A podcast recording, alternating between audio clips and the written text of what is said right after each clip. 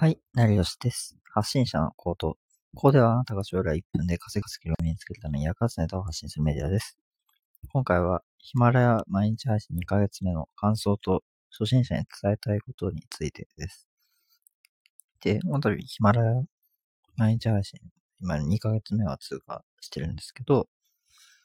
で、まあ、やっぱりヒマラヤでここ毎日発信は続ける予定ですが、今後稼ぐ方法っていうのが、まあ、収益化とか出てくると思うんですけど、今後仮にまあ、投げ銭とかみたいなシステムより、まあ、やっぱり自分で商品開発して、まあ、それを販売していく、まあ、ヒマラヤで宣伝とかした方が、まあ、稼ぐ方法としては自分はお勧めできるんじゃないかなっていうふうに思います。で、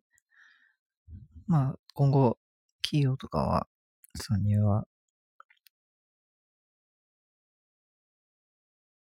で、発信を続けていって、マネタイズにつなげる方がいいと思います。で、初心者に伝えたいことは、まあ、音声発信やると、結構自分の声を意識することが多くなります。僕は滑舌が結構悪かったり、まあ、声出しがなかなかできてない部分があるので、今後もちょっと少しずつ調整が必要だなというふうに感じています。前回も必要言いましたが、とにかく忙しい人も1分で稼ぐの服を目指すというのもとても重要なことなんで、準備して明日から使ってみましょう。まずは音声発信を始めてない方は始めましょう。すでに始めている方は、自分が今工夫するべきことをやってください。